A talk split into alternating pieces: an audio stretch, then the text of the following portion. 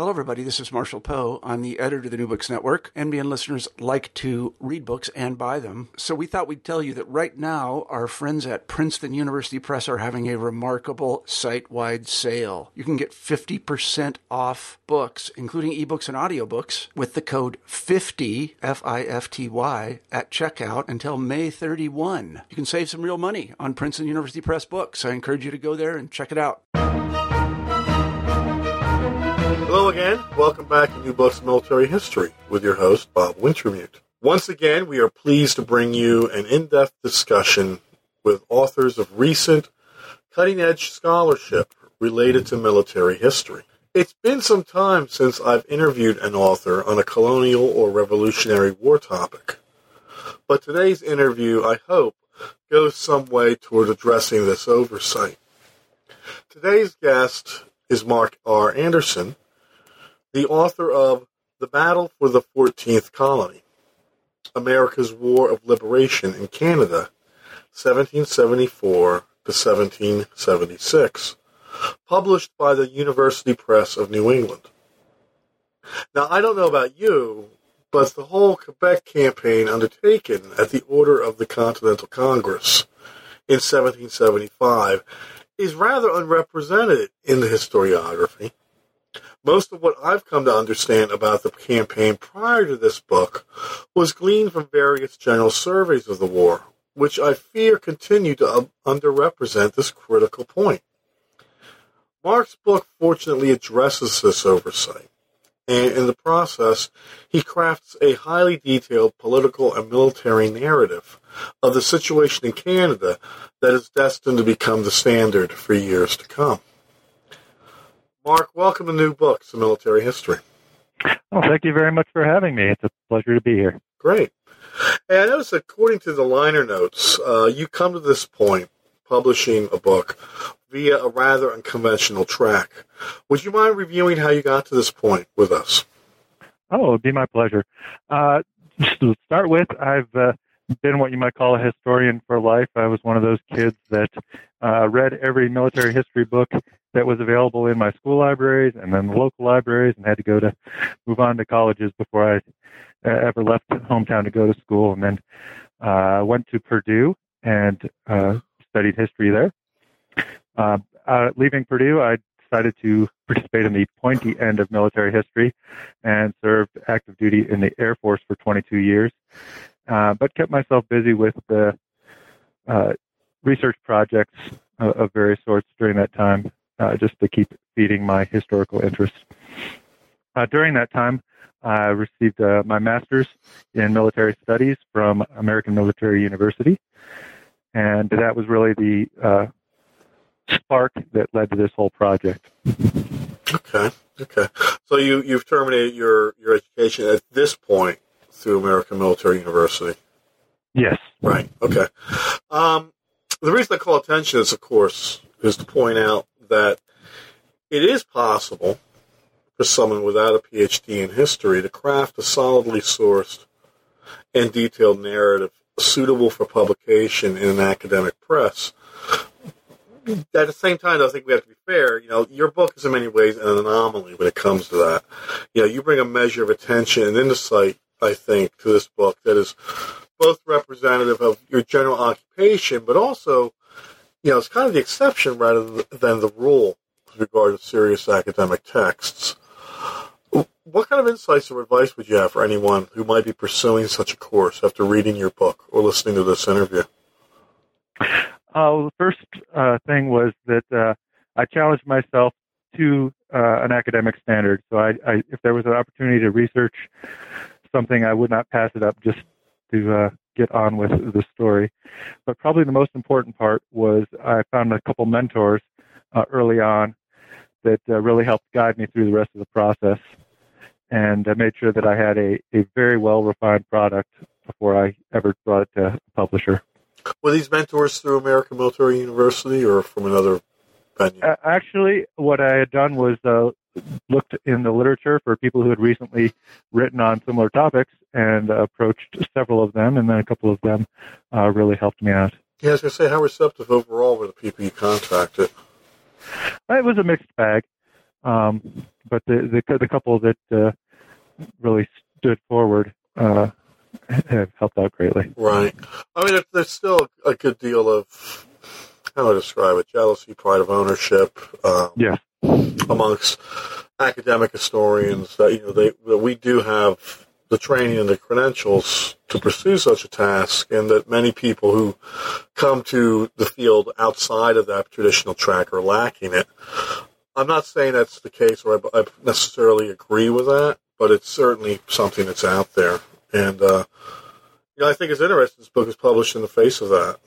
And if I understand correctly, you've been nominated or have, have received some recognition for this book, correct? Yes, the uh, American Revolution Roundtable of Richmond. Uh, I was co-recipient of their book award for this last year. That's great. That's great. I mean, it's a signal accomplishment on its own, let alone for somebody again who comes into the profession through a non-traditional track. And I, I really think that's important that we highlight that as an option for some of our listeners. Um, military history is, is not necessarily owned exclusively by the academics in our field, although it is our obligation, I think, to to champion it and develop it and to promote the successful and the appropriate um, practice of our history in our field. And I think when we, you know, when we come up against or we encounter people like yourself, it's actually our obligation, I think, to kind of help spread the word and, and help promote what you're doing as well. So, uh, well, let's start with the book, okay, Mark? Uh, what prompted you to pursue this topic? Okay, as I mentioned earlier, uh, my master's studies really uh, brought me to it. I had a focus on colonial, revolutionary, and early republic American military history. And one of the classes I had the opportunity to take uh, was the Canadian campaign and the American Revolution. It was really a uh, somewhat whimsical choice at the time it was one of those topics I didn't really know anything about. So when I saw the course title, I decided I would take it. And then uh, my military experience, uh, I ended up in 2006 uh, working as a planner for operations in Afghanistan. And at the time, uh, there was a very heavy focus both in Afghanistan and Iraq about trying to establish uh, much more Western forms of government in those countries and it uh, led me to think back to that that class that I had had, and uh, recognize that there was probably some common ties there in an American uh, zeal to liberate oppressed people and help bring them a more enlightened form of government that was like ours. So I started off uh, just looking at the Continental Congress and their grand strategic efforts to work with the Canadians. Right. But uh, as I started to research deeper and deeper and uh, look into the literature, I found that uh, the French Canadian side, in particular, was uh, highly underrepresented. It, uh, so that was a major part of my research was to try to dig out as much of the French Canadian side of it as possible. Mm-hmm. Uh, the previous literature had relied on uh, a handful of loyalist Canadian sources that were pretty subjective and tended to highlight a few anecdotal patches. And I, my goal was really to quilt together all the sources I could to try to tell their side of the story while looking at this uh, theme of the Canadian campaign being a war of liberation as well. Okay, okay. Well, let's go to the beginning of the project where you note the idea of seizing Canada was not just a last minute opportunistic decision that Congress undertakes uh, after the siege of Boston opens in April of 1775. What was the general perception of Canada in the other American colonies? And how did Congress come by this idea of expanding the conflict to Canada? Well, to, to look at Canada, you have to uh, examine the differences between it and the other uh, 13 colonies uh, at the time. Mm-hmm. Uh, Can- Canada had uh, been New France, a French colony, up until the uh, Seven Years' War, the French and Indian War, and uh, with the peace in 1763, it was ceded to the British Empire, and they established control there. and with that, the what had been homogeneously French Catholic population began to see some Anglo Protestant uh, settlers coming in uh, as well. Okay. Okay. Um, about these these settlers in Canada, how well informed were they about events in the South in 1775? There was uh, a good amount of communication. Uh, it just took a particularly long time. Uh, there was not a great amount of overland or over lake communication. Uh, they relied heavily on uh, Atlantic communication, and one of the key uh, features of Canada is that it is dominated by the St. Lawrence, Right. which feeds out uh, northeast to, to the Atlantic, away effectively from uh, the New England and, and other American states. So there was a good amount of communication. It just was not uh, as timely as it was between the other colonies. Okay. Okay. And you know the general response to this news as it appears. The uh, because of the nature of the Canadian uh, the government in Canada, which was actually the province of Quebec, Mhm. uh, it was not. It did not have the same traditions, and it was not in the same uh, maturity of government as the other colonies. So while the other colonies were being taxed uh, for to support the empire, uh, Quebec was actually receiving money at that time, and and the people were not taxed. So the key touch points until 1774 were not quite the same. Right. You know, it's quite the competition among Americans for command of the expedition. You know, could you just introduce us to these chief players here? And I guess maybe as an add-on, how do they rate in comparison with each other circa April, May 1775? Uh, in uh, the early stages, uh, well, I, I would like to take a, a step back and, and Sure. uh, talk about the political approach because that's really uh, key to uh, the, the narrative, I think. Yeah, sure. Sure. Um, so, looking at the political side of things, which is really uh, a key factor in how this whole campaign develops, uh, we have to look at the Quebec Act of 1774. Uh, the uh, Anglo uh, Protestant Canadians had been fervently fighting for a House of Assembly of their own, uh, and they were opposed by uh, French Canadian elite who saw that they would have better opportunities if they worked hand in hand directly with uh, an executive government. So that uh, conflict waged on for the first decade of uh, the province of Quebec, and then the governor, Guy Carleton, who took side with the French elite, went to London and helped uh, draft what became the Quebec Act of 1774. And this act uh, recognized the Catholic Church, uh, did not permit a House of Assembly at that time, but instead established a legislative council that was appointed by the governor Mhm. and created means by which the French Canadian elite could participate in that as Catholics. So it really entrenched the position of the uh, church and these French Canadian elites uh, in relation to the government and distanced the Anglo Protestant uh, merchants. Uh, so when the First Continental Congress met at the end of 1774, they saw an opportunity uh, to help out their uh, fellow Anglo Protestants in Canada and attack some of these measures that they felt were not uh, properly British that were being taken in Canada. So this was sort of the subtext or uh, underlying motives that that helped develop into the campaign. Okay. okay. Yeah, something that's again is missing from the general narrative is this.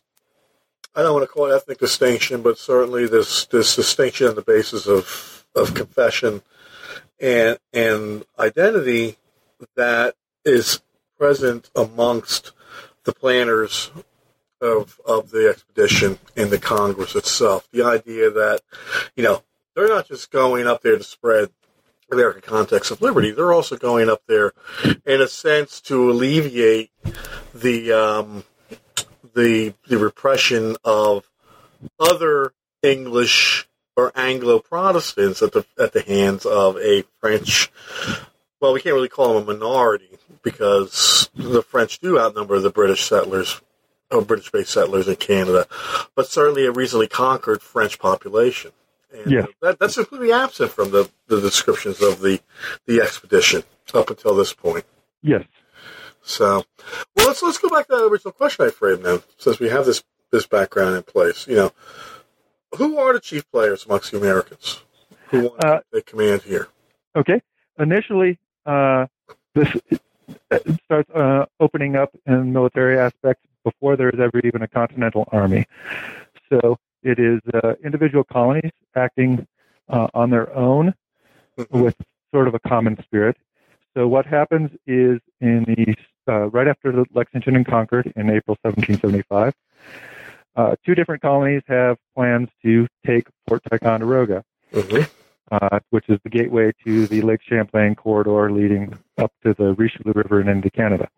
And this has been the traditional war path for generations. Uh, Connecticut sends a party north, and they meet up with Ethan Allen and the Green Mountain Boys, uh, and their plan is to take uh, Fort Ticonderoga.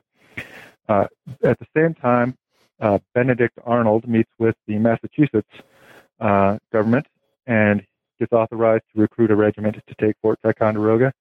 And he also has one other additional objective that I'll talk about in a 2nd Mhm. uh, that is very important in the how this develops. So Ethan Allen and uh, gathers troops, gets ready to take the fort, and Benedict Arnold, who has left his recruiting officers behind him, shows up on the scene, and there's a contest for who will control this raid on Fort Ticonderoga. Uh, they establish some sort of co-command, uh, which is uh, very interesting. Two very uh, ambitious individuals, uh, very spirited, uh, but they managed to make it work at least long enough to surprise Fort Ticonderoga without much of a fight, no losses on either side, and the rebels now have Fort Ticonderoga in their hands. Uh, Ethan Allen and his Green Mountain Boys are considered rather undisciplined, particularly by Benedict Arnold, uh, who wants to have a little bit more order in things. So Arnold uh, sets up a separate camp as his Massachusetts troops start showing up uh, after the capture of Fort Ticonderoga, and he starts working towards his second objective, which the Massachusetts government had given him, which was to capture a uh, small lake warship that, that the British government had up in Canada. So he gathers his men with a captured ship and sails up there in mid-May to uh, raid this Fort St. John, which was the border fort, and Mhm. seize the ship that was there. So this is the first intervention, military intervention into Canada. Uh, Arnold effectively achieves his objectives and quickly withdraws, uh, seizes everything he can and destroys what he can't. Okay. So now control of uh, the Lake Champlain corridor belongs to the rebels. Uh, but the other side of the leadership is Ethan Allen, uh, leads his Green Mountain Boys up there without any clear objective. They seem like they're going to stay for a while, Right. which offends some of the Canadians. And uh, but eventually, the small British Army forces that are in Montreal march out and chase them off. So it's a mixed bag. Benedict Arnold uh, rages up there and, and gets his objective, where Ethan Allen uh, is sort of meandering about and uh, creating havoc.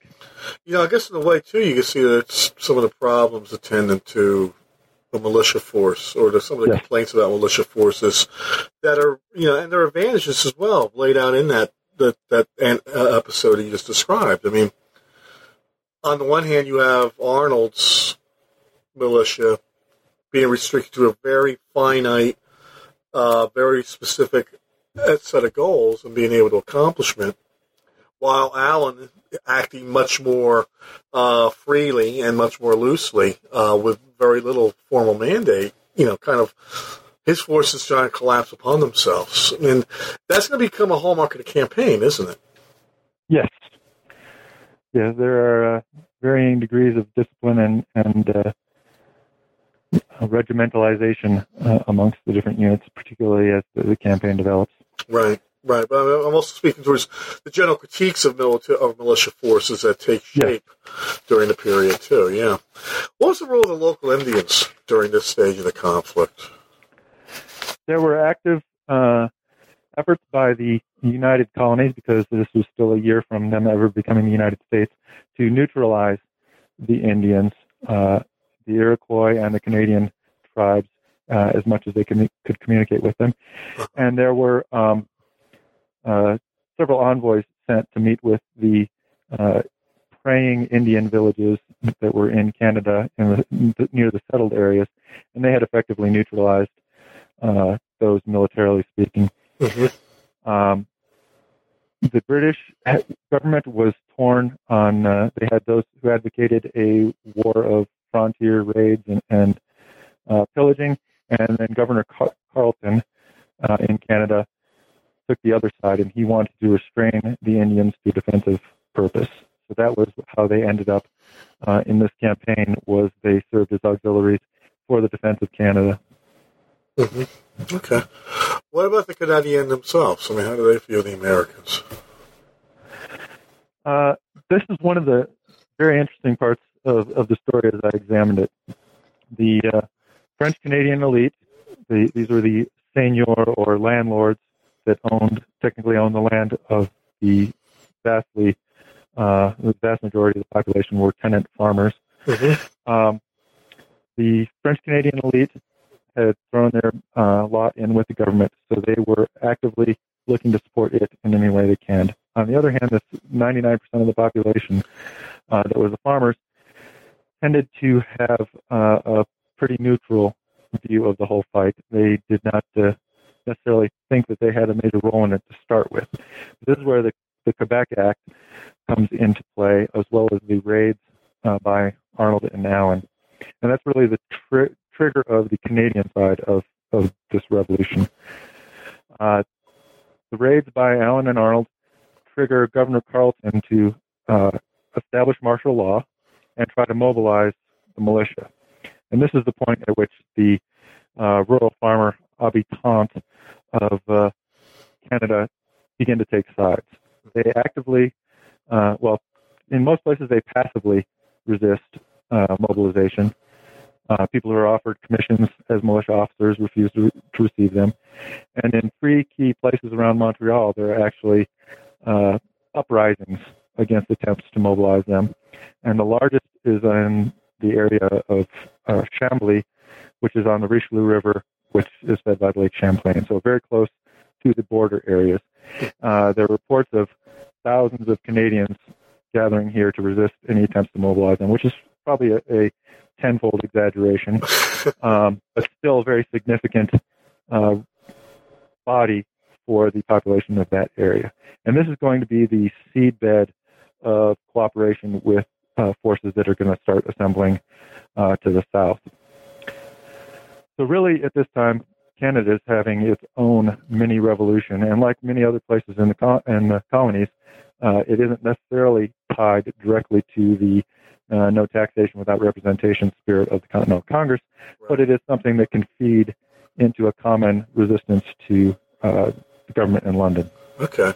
Well, if that's the case, is there any point in the pre-December 1775 period in Quebec where the Americans could have effectively won this campaign?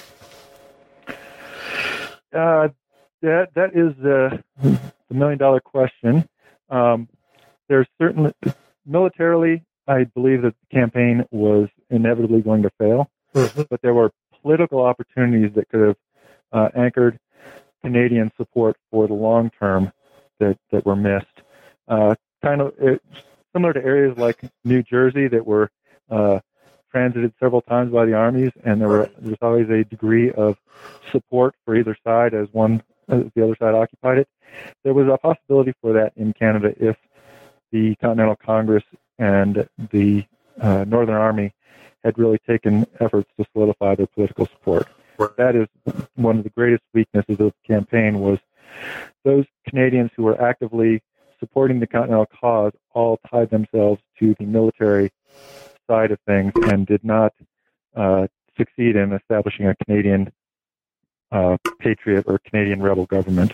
Mm-hmm. Well, we talked about briefly about some of the earlier American leaders. You know, uh, Ethan Allen, uh, Benedict Arnold, who's going to reappear again. Um, but let's talk about the others as well. I'm thinking particularly uh, Richard Montgomery and David Wooster.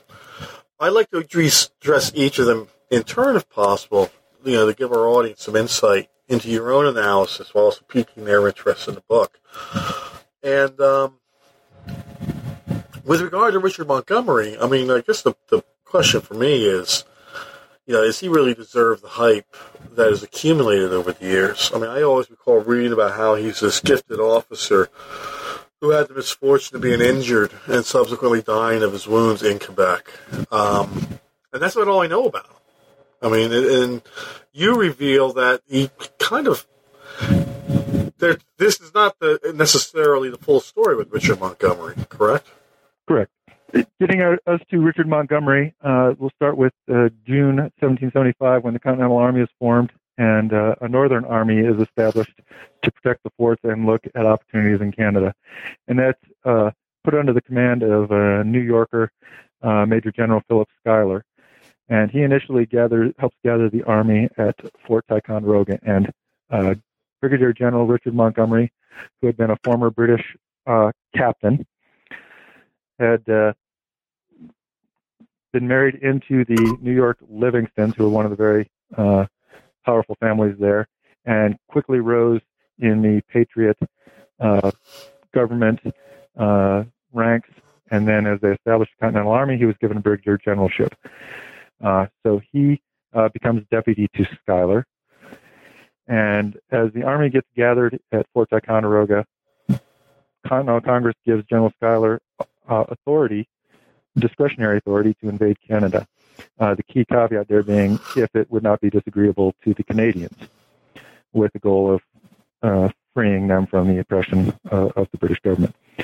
Uh, General Schuyler, however, has other important tasks, so he gets called off to an Indian uh, conference at the exact moment that the intelligence arrives that sparks the need for the, the Northern Army to go forward. There's uh, British ships being completed at the northern end that would challenge control of Lake Champlain, and also uh, repeated requests from these Canadian rebels in the Chambly area for support from the Northern Army, calling, you know, asking, when are you going to come and help us out, or should we just surrender?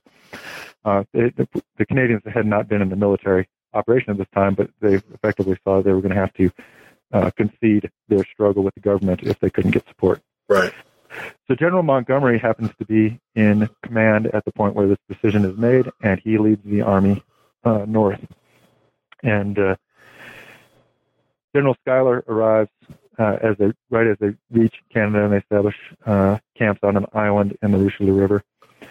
Um, General Schuyler, however, has very poor health, so within a couple weeks he is forced to withdraw back to Fort Ticonderoga and effectively become a theater commander, while General Montgomery has control in Canada itself. Right.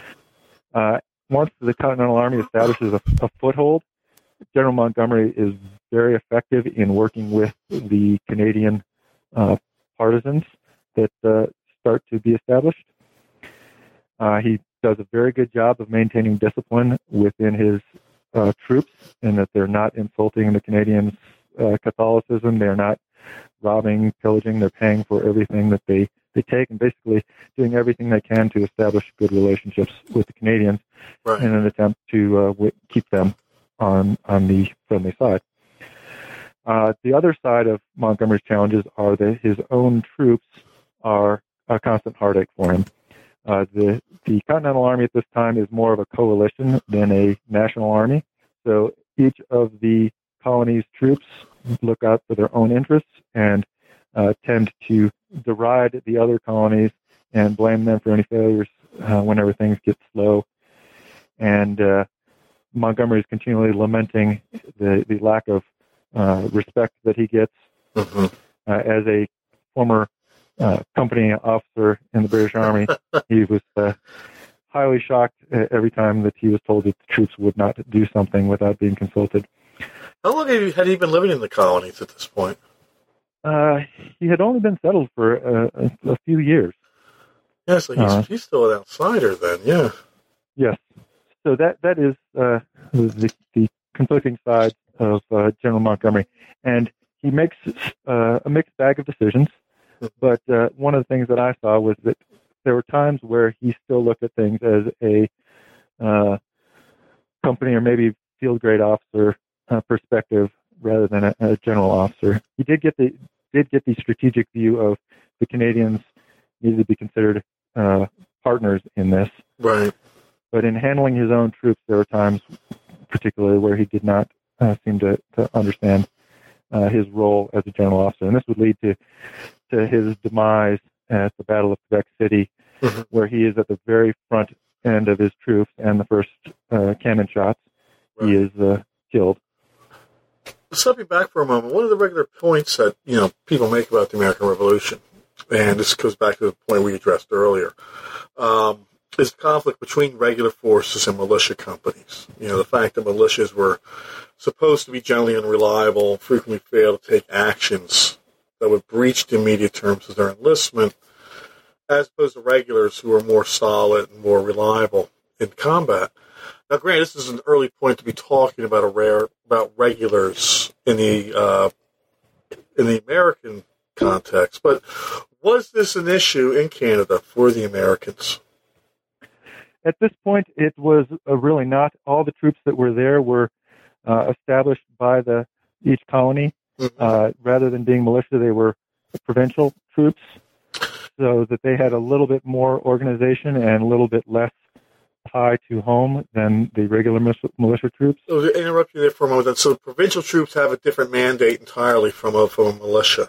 Correct. Yes, yes, they, they would what, be what would become the state troops, which were a, a role somewhere between militia and what would be the Continental Army, Mhm. uh, regular. What about the British response to the American invasion? You know, it seems that Carleton is really left on his own to deal with this incursion. Um, you know, is there any sense of urgency in England about this invasion?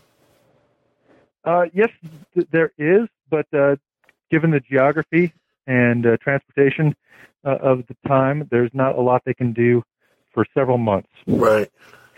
Um, in fact, because Governor Carleton had assumed that he would have so much Canadian support, he had sent, he'd agreed to having uh, all but two of his regiments from Canada sent to Boston to uh, support uh, forces down there. Uh, so he, there was hardly any force, regular force in Canada at the, at the time of the invasion. So he's fighting a very defensive action.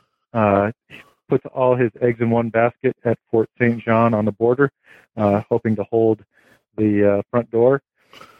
And in the meantime, he is calling for reinforcements, but knows that given uh, the time uh, for communication and the weather of Canada, which effectively cuts off uh, communication from uh, roughly November to May as the St. Lawrence is frozen, that he is going to have to hold out on his own until the spring of 1776. Uh-huh. Yeah, in many ways, it seems that David Wooster, more so than Montgomery or Arnold, is the pivotal actor on the American side. How do his actions, or perhaps maybe you know more properly, his lack of actions, set in motion the events in 1776 in Canada? Uh, David Wooster was a, particularly intriguing uh, character as I looked at this. Uh, historically, in the in the literature, he has been maligned from every side for his, his role in, in this campaign. Start with uh, David Wooster was a uh, Continental Brigadier General from Connecticut, uh, but he had very strong ties to his Connecticut troops, and that's one of the things that he is uh, faulted for, a rather provincial uh, perspective.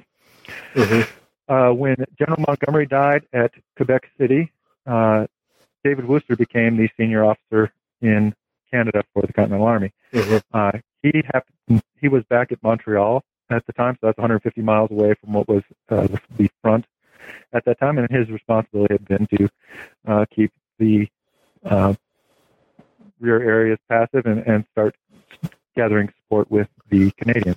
Mhm. Uh, so uh, command falls into his lap, and he decides that it is most important for him to stay in Montreal at least for a while uh, to make sure that the rear areas are safe. Because if the army had to retreat, uh, would have to come back through that area.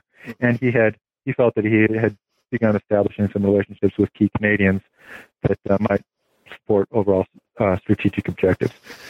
The downside of Wooster is that uh, he seems to take a heavy hand in dealing with loyalists. Yeah. That's the key thing that he is criticized for is uh, a lack of understanding of the French Canadians and a uh, heavy hand with the Anglo Canadian loyalists.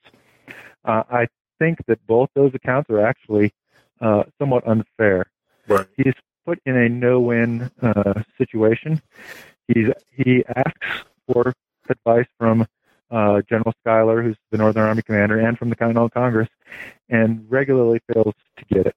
So he's he's left to act on his own.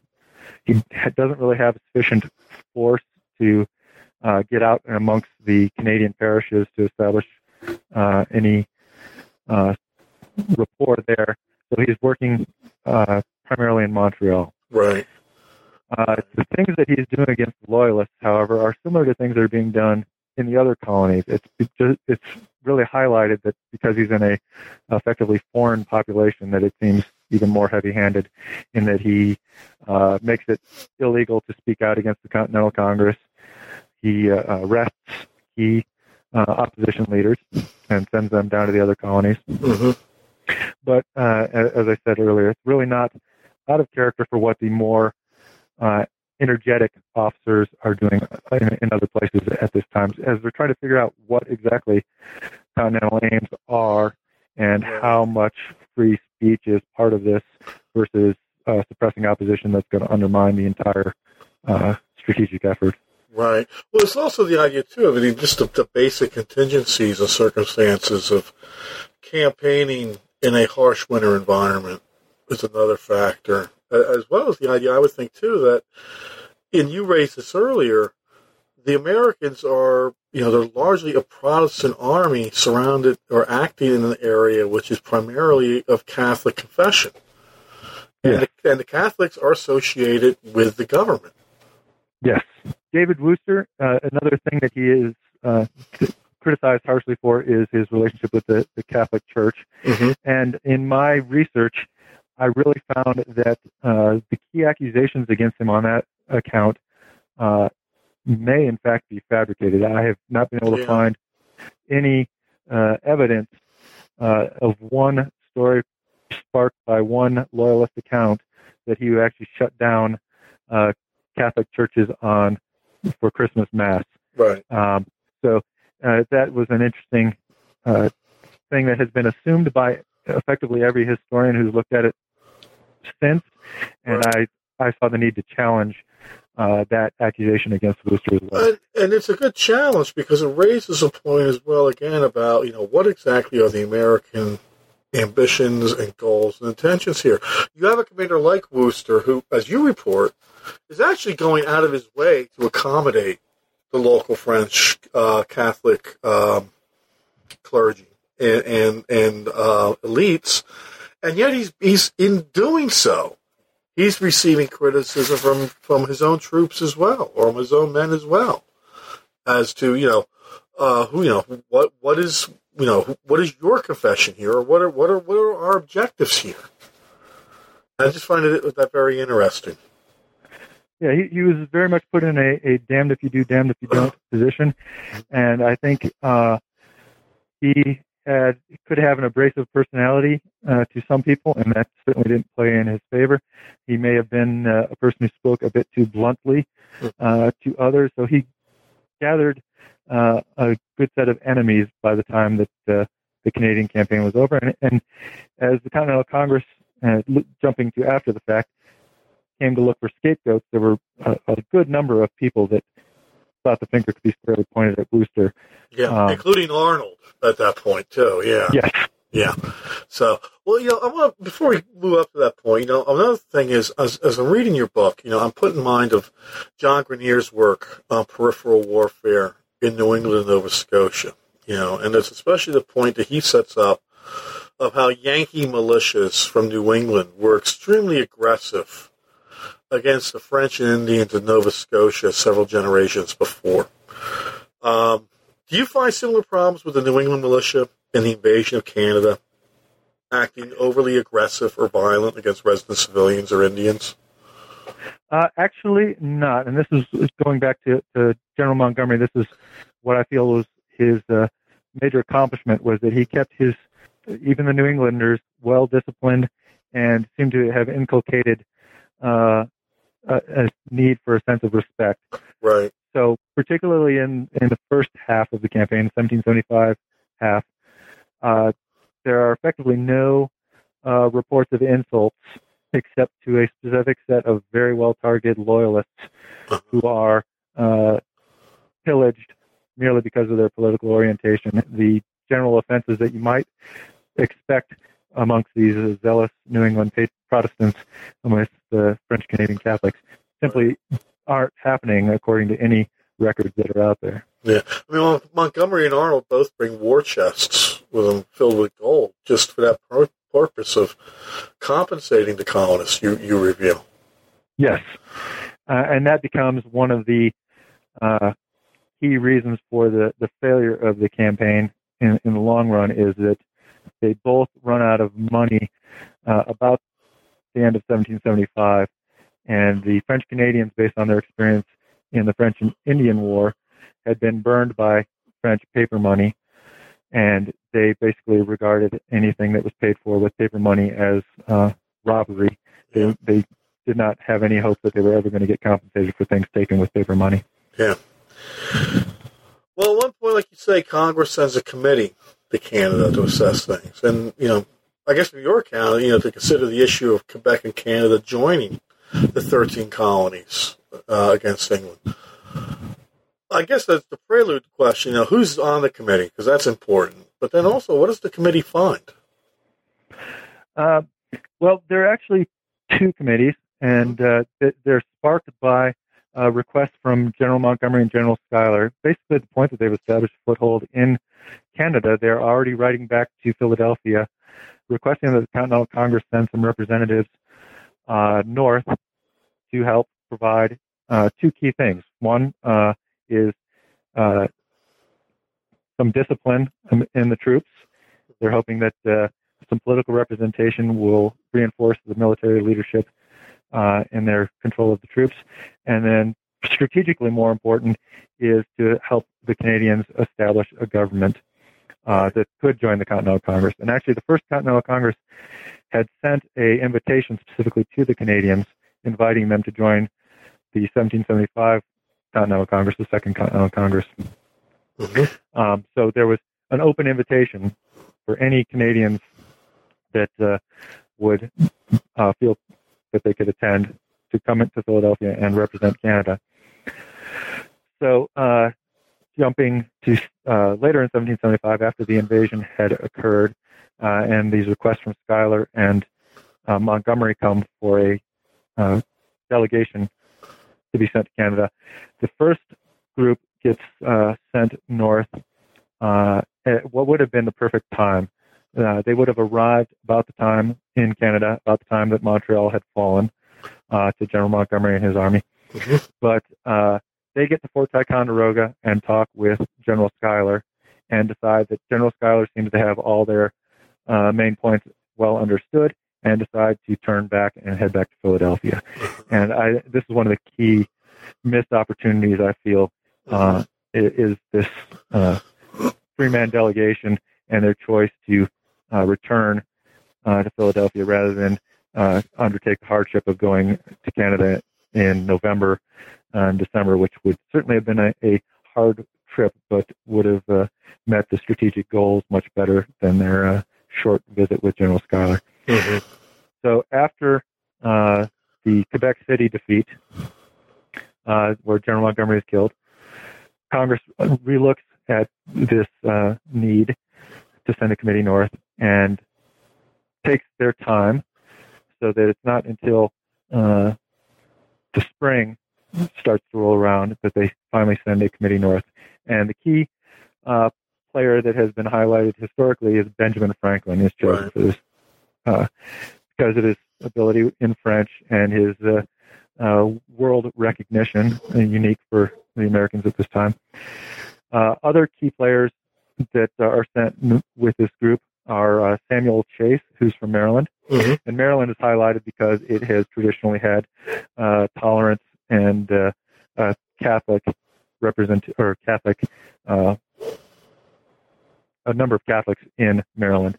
They had earlier had had more tolerance, but it had progressively eroded. But they're playing on on this perspective as Maryland as a Catholic uh, colony. Uh, Samuel Chase really becomes the uh, leader of this. Um, he, he is uh, again an unrecognized, under, uh, under recognized character in this. He's really the one putting it all together. Uh, Charles Carroll of Carrollton, also of Maryland, mm-hmm. is a Catholic who, based on Maryland law, is not allowed to represent Maryland at this time. But he had been participating in discussions up at the Continental Congress as sort of an unofficial representative, and he has chosen to go along. And then the last uh, unofficial member is Charles Carroll's cousin, John Carroll, who is a Jesuit priest. Mm-hmm. And the hope is that he can uh, join the committee and perhaps uh, neutralize a bit of the Catholic Church's opposition right. to the the invader, invasion. Right. I mean, so with the, the composition of the committee, the boards, it, it, it shows that Congress. I, I would argue, you know, it shows Congress is actually very cognizant of the issues that it perhaps has created in Canada up to this point by making such a, a convening a committee of this type over these individuals. Yes. Yeah. It was. It was a uh, recognition of the things that needed to be addressed, but it was done way too late mm-hmm. to have uh, the desired effect. Mm-hmm. So the committee, uh, getting back to your original question, the committee arrives in Canada uh, just at the point where the military situation is going to completely deteriorate.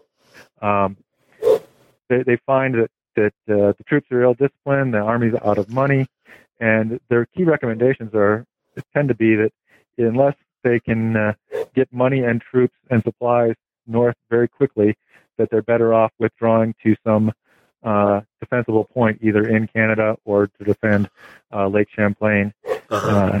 Uh, so, just the, their initial letters are already uh, conceding defeat as far as holding all of Canada. Mm-hmm. Okay. Well, that leads us to what ultimately happens to the expedition. You know, it it does withdraw. They they leave their positions outside of Quebec. They abandon Montreal, but it never just quite crumbles away, does it? I mean, it, it seems like there's some lingering notion of keeping a force in the field, isn't there? Uh, yes. The um, until the very end game, there's always hope that they can uh, maintain a foothold in in Canada. The uh, uh, 1776, there's reinforcements, and this is really where the uh, relationships with the ca- Canadians deteriorate. These new re- reinforcements, uh, seemingly from Pennsylvania and New Jersey, seem to be the main culprits, uh, are committing acts of depredation as they're marching up to Quebec City. Yeah. Uh, and uh, insulting uh, Canadians as they're gathering for church, and, and this exact sorts of things that Montgomery had effectively avoided. And this is really because there's no leadership for the 150 mile stretch between Montreal and uh, Quebec City, where their destination is. And they, they arrive. Uh, the army is always pit, patched together outside Quebec City. They're effectively maintaining a blockade, but not really a siege. Mm-hmm. Uh, the only hope is to starve out the defenders that are uh, in Quebec City. And it is all going to fall apart in uh, early May when a British relief fleet, fleet arrives uh, from the British Isles with thousands of troops. Right. And everybody knows that as soon as they arrive, unless Quebec City is in the rebels' hands, they have no means to, to fight them. Yeah. Uh, and, and, it leads to a extended retreat. Uh, mainly, the the the long uh, duration of this retreat is driven by Gen- uh, Governor Carleton's policy, in that he wants to gather his force, allow the rebels to retreat and perhaps recognize the error of their ways and not really force a battle. Mm-hmm. So it becomes a uh, two month withdrawal with only a couple battles in there. Uh, and those, uh, one of those is actually sparked by the, the Continental Army trying to, make a counterattack. Um, so by June of 1776, the Ar- Continental Army is withdrawn to the area around Montreal and the, the Richelieu River, which is, uh, you know, their uh, exit route out through Lake Champlain. Mm-hmm. And uh, at every point, they're, they're recognizing that they simply don't have the force necessary put up a fight. Every time they establish a defensive position, uh, the closer the British get, they decide they need to step back another point. And a key thing that also is afflicting the army at this point is smallpox, which from the beginning of 1776 had been taking out uh, you know, on, on an average perhaps a third of the army at any time. For an army that was already too weak for its job, this has a, a tremendous impact as well. Oh, sure. Oh, sure. And how are the Canadians treating the retreating Americans?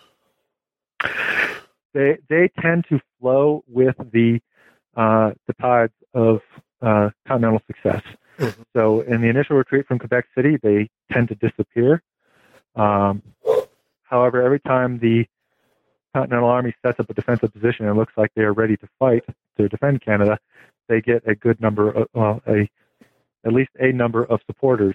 Uh, a good example is um, in a midpoint uh, down the St. Lawrence River. Uh, they plan to set up a defensive position at a key point, and the French Canadians come out and uh, help uh, excavate some cannon that had been buried by the French back in the French and Indian War to help defend that point. Hmm. Um, and then later on, as the Continental Army established its foothold in the uh, Richelieu River, attempting to, to, hold that as a last uh, station in Canada, there are reportedly thousands of Canadians that come out to, to greet reinforcements that are still arriving. Um, so even at the, the end stages, there are still these Canadians that are that are coming out and seem and reportedly uh, very eager to support the cause. But uh, as the British Army approaches, they uh, obviously uh, can no longer be as eager in, in their support of the Continental Army. But uh, of note, they, uh, unlike other areas in the Revolution where loyalists tended to pop up as soon as uh, the uh, British Army came. There wasn't really that reaction amongst the French Canadians, mm-hmm. except for the, the elite. The, the French Canadian farmers tended to go from their support of the Continental Army to pretty much a passive position afterwards. Right, right, okay, okay. Yeah, as we finish here, I want to come back to the image of an injured, you know, almost lame Benedict Arnold distressed over having come so close to success only to have failed at the end. How does this experience of Quebec affect his reception by the Continental Army establishment created by George Washington? And I guess the, the other flip side of that is his own perception of how he's treated by Washington and the Congress. Yes, the Canadian campaign definitely uh, had some important influence on what would become Benedict Arnold's uh, career path. Mm-hmm. Um, he had been given an independent command from the, the, Continental Army camp outside Boston to try to make a second uh, invasion path into Canada. He took a uh, un, effectively uncharted path up the Kennebec River and down the Chaudière River in Canada, which leads to the, the doorstep of Quebec City. Yeah. Uh, he was given a, a, force of volunteers and the small uh, bit of officially Continental troops, some of the riflemen that had been established. Uh, and they, they make this wilderness uh, venture, uh, starving, dying, getting lost. It is not an easy uh, trip.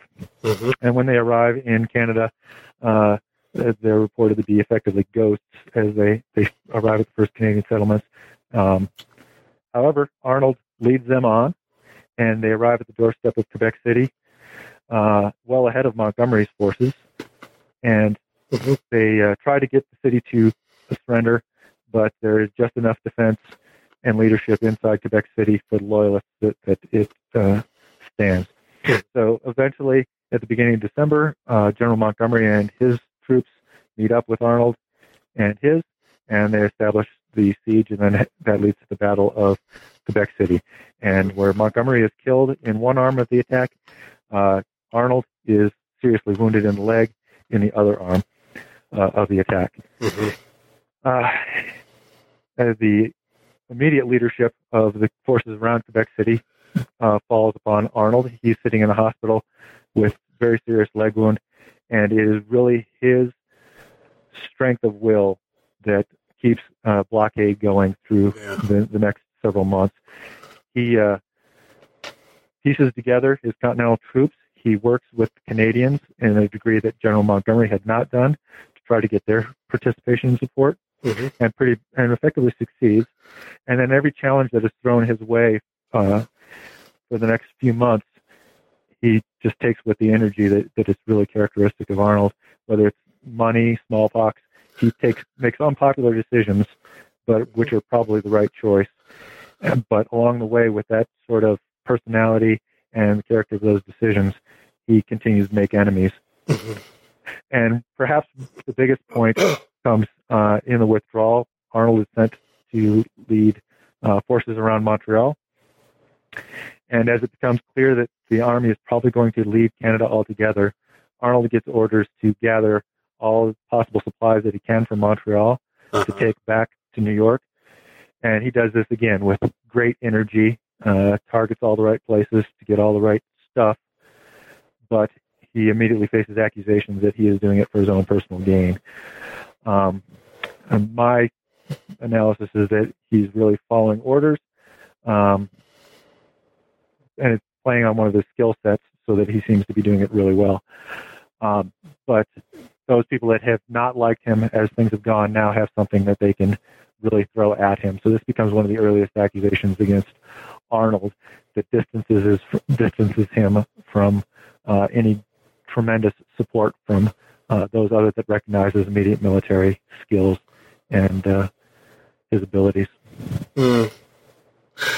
Let's uh, let's go to our last set of questions here. Um, you know, first I, I got to ask, you know, you know, big analytical question: um, Did the Quebec campaign or the city's successful defense by the British did it really matter in the context of the American Revolution as a whole?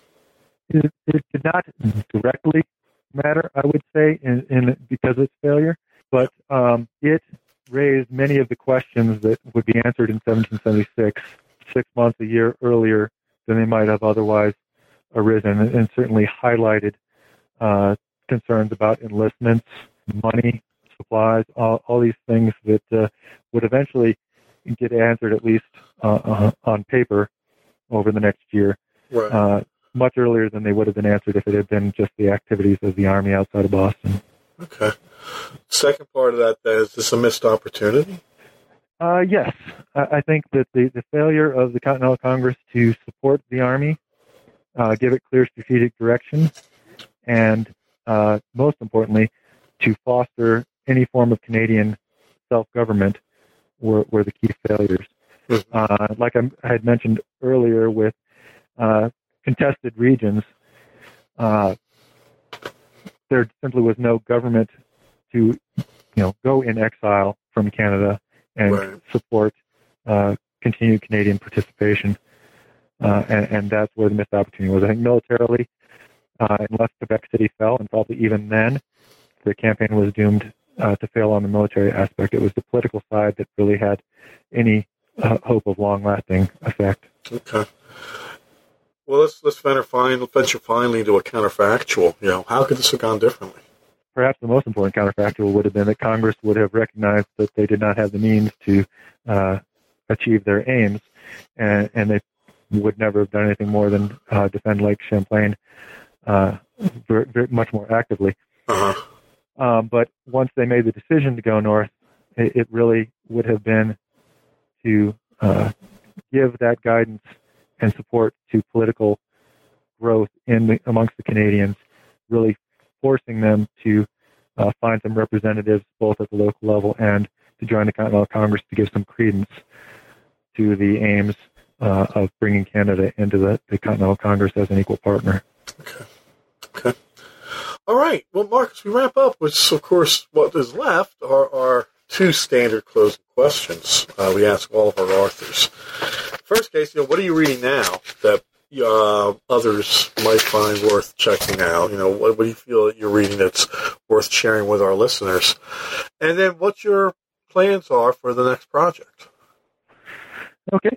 Uh, so, uh, really good book that I have just finished was uh, Philip Papas's Renegade Revolutionary, The Life of General Charles Lee. Uh, Charles Lee is a, one of the most interesting characters in, in the Revolution, and I think that uh, Pappas did a very good job of uh, showing the complexity uh, of General Charles Lee. Um, and then the other book that I'm digging into right now is uh, Douglas Cubbison's All Canada in the Hands of the British, which is about the 1760 British campaign to conquer Canada. Mhm. And uh, again, I think it's a, a very well written book, and it is uh, a great introduction to many of the things that are going on in uh, the 1775-1776 campaign for, for Canada. It really is uh, many common themes as far as dealing with the Canadians uh, and logistic challenges, all, all those uh, big themes. Mhm. So, uh, really enjoying that book as well. Okay. And future plans for work? So I currently have a uh, manuscript under consideration uh, that is uh, focused on what is Chapter 17 of the Battle for the 14th Colony. It is uh, a translation of uh, Jean-Baptiste Badeaux's Journal of the Invasion Mhm. and a parallel transcription of correspondence of New York Captain William Goforth's correspondence from that time. Uh, they both are relatively minor characters, but uh, very uh, objective and thinking outside of their immediate activities. So, uh, interesting reading. And for a few months at a time, they're giving parallel narratives of the same event. So, it's a very uh, micro view of what's going on in the campaign. Okay. And then for other uh, efforts after that, I'm doing some research on George Rogers Clark and his uh, relationship with the French in Illinois, Mhm. and then a few other side projects related to the Canadian invasion. Okay. Well, Mark, thank you very much for joining us. Glad to have had you. Oh, it's been wonderful. I, I really appreciate you taking the time for this. Oh, no problem at all. And to all of our listeners, on behalf of New Books in Military History, this is your host, Bob Wintermute, thanking you for listening.